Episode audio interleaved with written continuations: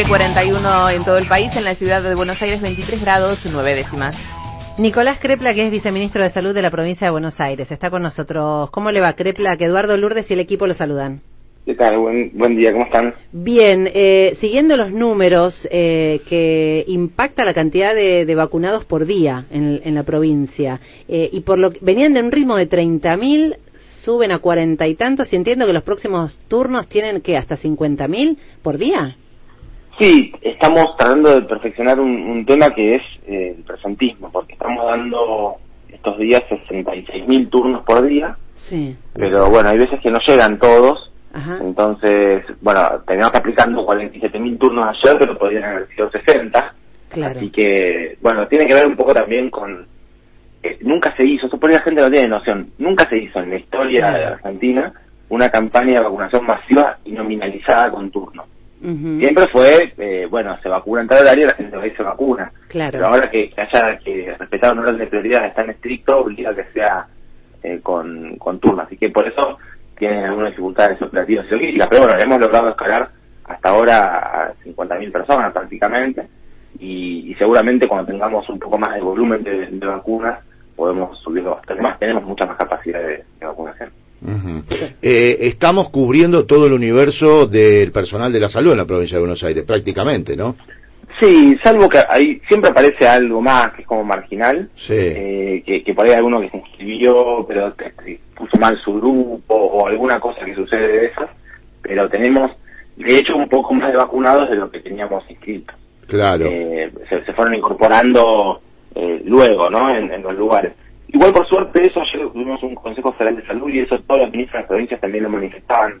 Eh, se han vacunado en todas las provincias del país, no sé en la ciudad, pero en el resto del país seguro. Eh, la, la tarjeta del personal de salud, eso es muy, muy importante porque si viene una segunda ola que estamos todos ya viendo que está eh, pasando en los países de, de Sudamérica, nuestro equipo de salud está inmunizado y va a poder estar emitiendo para, para poder atender, ¿no? Claro. Eh, viceministro, estamos con Nicolás Crepla, recordemos el viceministro de Salud de, de la provincia de Buenos Aires. Eh, digo, vienen eh, aceitando los procesos, la verdad que eh, co- con, mucha intensidad y con, con mucha prolijidad. Eh, sin embargo, lo que se vivió el día de ayer trató de ensuciar un poco, ¿no? Me refiero a las declaraciones de Beatriz Arlo, quien ante la justicia eh, confirmó y, y empezó a, divulgarse por los medios que el- la esposa del gobernador la había invitado a un vacuna- vacu- vacunación VIP, algo que después ella misma tuvo que retractarse. Pero digo, el daño, temprano lo decíamos, el daño de alguna manera se instaló. Eh, ¿qué, qué, qué, qué evaluación hace? ¿Qué pasó exactamente ahí? No, lo que, que está sucediendo desde que empezó la pandemia, y creo que eh, lo triste y lo grave es que no han podido eh, separar la, la pandemia, la situación tan terrible que está haciendo el mundo, que yo creo que es para ser un poco más maduros políticamente, de la continua campaña en contra del gobierno de cualquier cosa. Y empezamos con, primero, discutir la existencia del virus y la enfermedad, después discutir todas las medidas de cuidado, después discutir la vacuna y ahora criticar cualquier cosa del proceso de vacunación. La verdad que si ayudaran sería mucho más sencillo. Lo digo en términos generales eh, porque tiene que ver con, con esta intelectual, pero tiene que ver con también la forma en que los medios de comunicación lo explican. Y la verdad que si algo no hubo es eso, ¿no? Nosotros planteamos desde el principio conseguir una vacuna y trabajamos muchísimo para conseguirla. Cuando la conseguimos nos acusan de que estamos poniéndole veneno a la gente. Entonces, noso- yo como autoridad sanitaria, el gobernador y muchas personas con responsabilidad fuimos a vacunarnos y después plantean que algunos de nosotros somos VIP por hacerlo. Y también le propusimos, y lo dijo el, el gobernador Sí. de frente, no hubo nada, nada oculto, dijo, bueno, si hay personalidades que quieren también acompañarnos para que la comunidad... O sea, ¿sabes que hay distritos en la provincia que eh, no teníamos vacunar al equipo de salud en el primer momento porque había un 50% que no quería vacunarse con la Sputnik?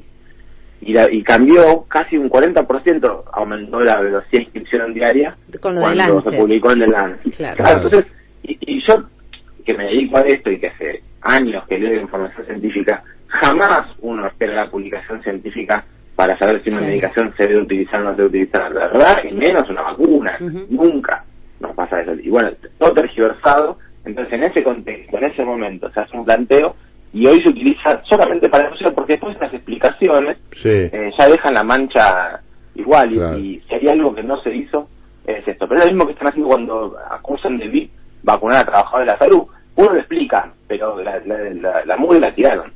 Sí, sin ninguna duda. Estamos charlando con el viceministro de Salud, Nicolás Kreplak.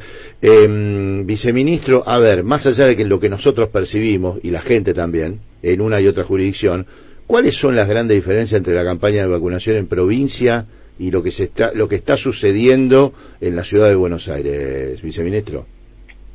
A mí me cuesta un poco hablar de otras jurisdicciones porque después se interpreta como, como otra cosa distinta. Entonces yo la verdad que puedo decir que hacemos nosotros. Nosotros decidimos hacer un sistema de vacunación eh, con preinscripción, de manera tal de que nos permita planificar la distribución territorial, de la cantidad de personas que se encuentran para cada grupo y la velocidad en la cual se van a distribuir estas vacunas. Tenemos una, una preparación logística relacionada con la cantidad de, de inscriptos, que el sistema de vacunación es completamente público, de manera tal de, a mí no me preocupa eh, si una persona tiene muchos ingresos, pocos ingresos, medianos ingresos, si tiene prepago la social, si está afiliada a alguna mutual u hospital privado.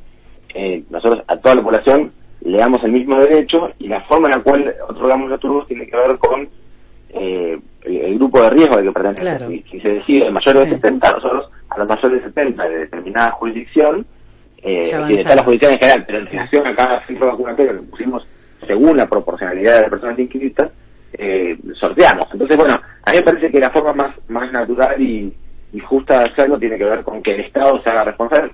Además, digo, pasó toda la pandemia, nosotros eh, logramos integrar el sistema público del privado de la provincia de Buenos Aires, también es un hecho histórico el que, que no se vio Sí. reflejado.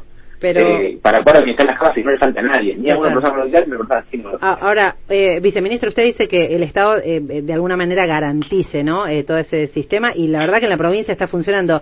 La titular del PRO, Patricia Bullrich, eh, en las últimas horas dijo que estaría bien que permitan que privados compren la vacuna eh, y el que no tiene, bueno, se verá qué tipo de asistencias. Eh, ahí digo, el Estado claramente está en un segundo en un segundo plano. Claro, bueno, pero a mí es, eso es un debate que me parece que está bien. Eh, es un debate ideológico profundamente. Uno piensa que todos tenemos derecho igualitario, equitativo, y hay gente que piensa que que tienen más dinero tienen más derechos.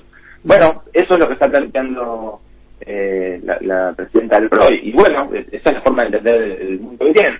Cuando les tocó gobernar también eh, achicaron, destruyeron, menospreciaron, eh, dificultaron las posibilidades del acceso de que el Estado haga algo. Entonces, es lógico con su forma de pensar. Ellos piensan así, nosotros pensamos que el Estado fuerte es la mejor forma de compensar las desigualdades que hace que aquellos que más necesitan de, de- de ayuda para poder desenvolverse y desarrollarse eh, tengan un Estado que les ayuda. Eh, me parece que esa es la diferencia conceptual más grande. Nosotros, por suerte, ganamos las elecciones y vamos a hacer todo lo posible para cumplir con ese mandato. Totalmente. Eh, vimos la, vio las imágenes de Luna Park, me imagino, ¿no? Sí.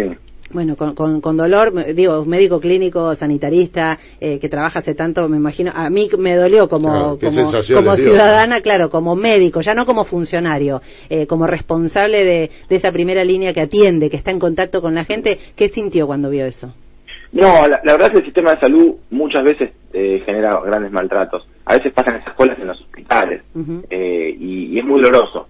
Hemos hecho un trabajo muy grande en la provincia para intentar evitarlo. Ayer teníamos un poco más de 560 centros de vacunación. 500. Eh, 560. Claro. Sí. Claro, esa es la forma en, en la cual eh, tratamos de evitarlo. Nosotros, eh, por supuesto que también estuvimos, pensamos si valía la pena hacer grandes centros vacunatorios con 50, 60 puestos de vacunación en simultáneo, pero uno entendía que si ponen 50 centros de vacunación en simultáneo se van a juntar Claro, por hora muy 500 centralizado. personas en la puerta. Claro. Entonces nos preferíamos hacer de a 5 puestos de vacunación por cada lugar, distribuirlos territorialmente, que esté lo más cerca posible. La provincia es muy, muy grande, no es una ciudad, son muchísimas ciudades, eh, territorializado todo lo posible, y también achicar cada lugar Claro. y poner muchos trabajadores. También esa es otra cosa que hicimos nosotros.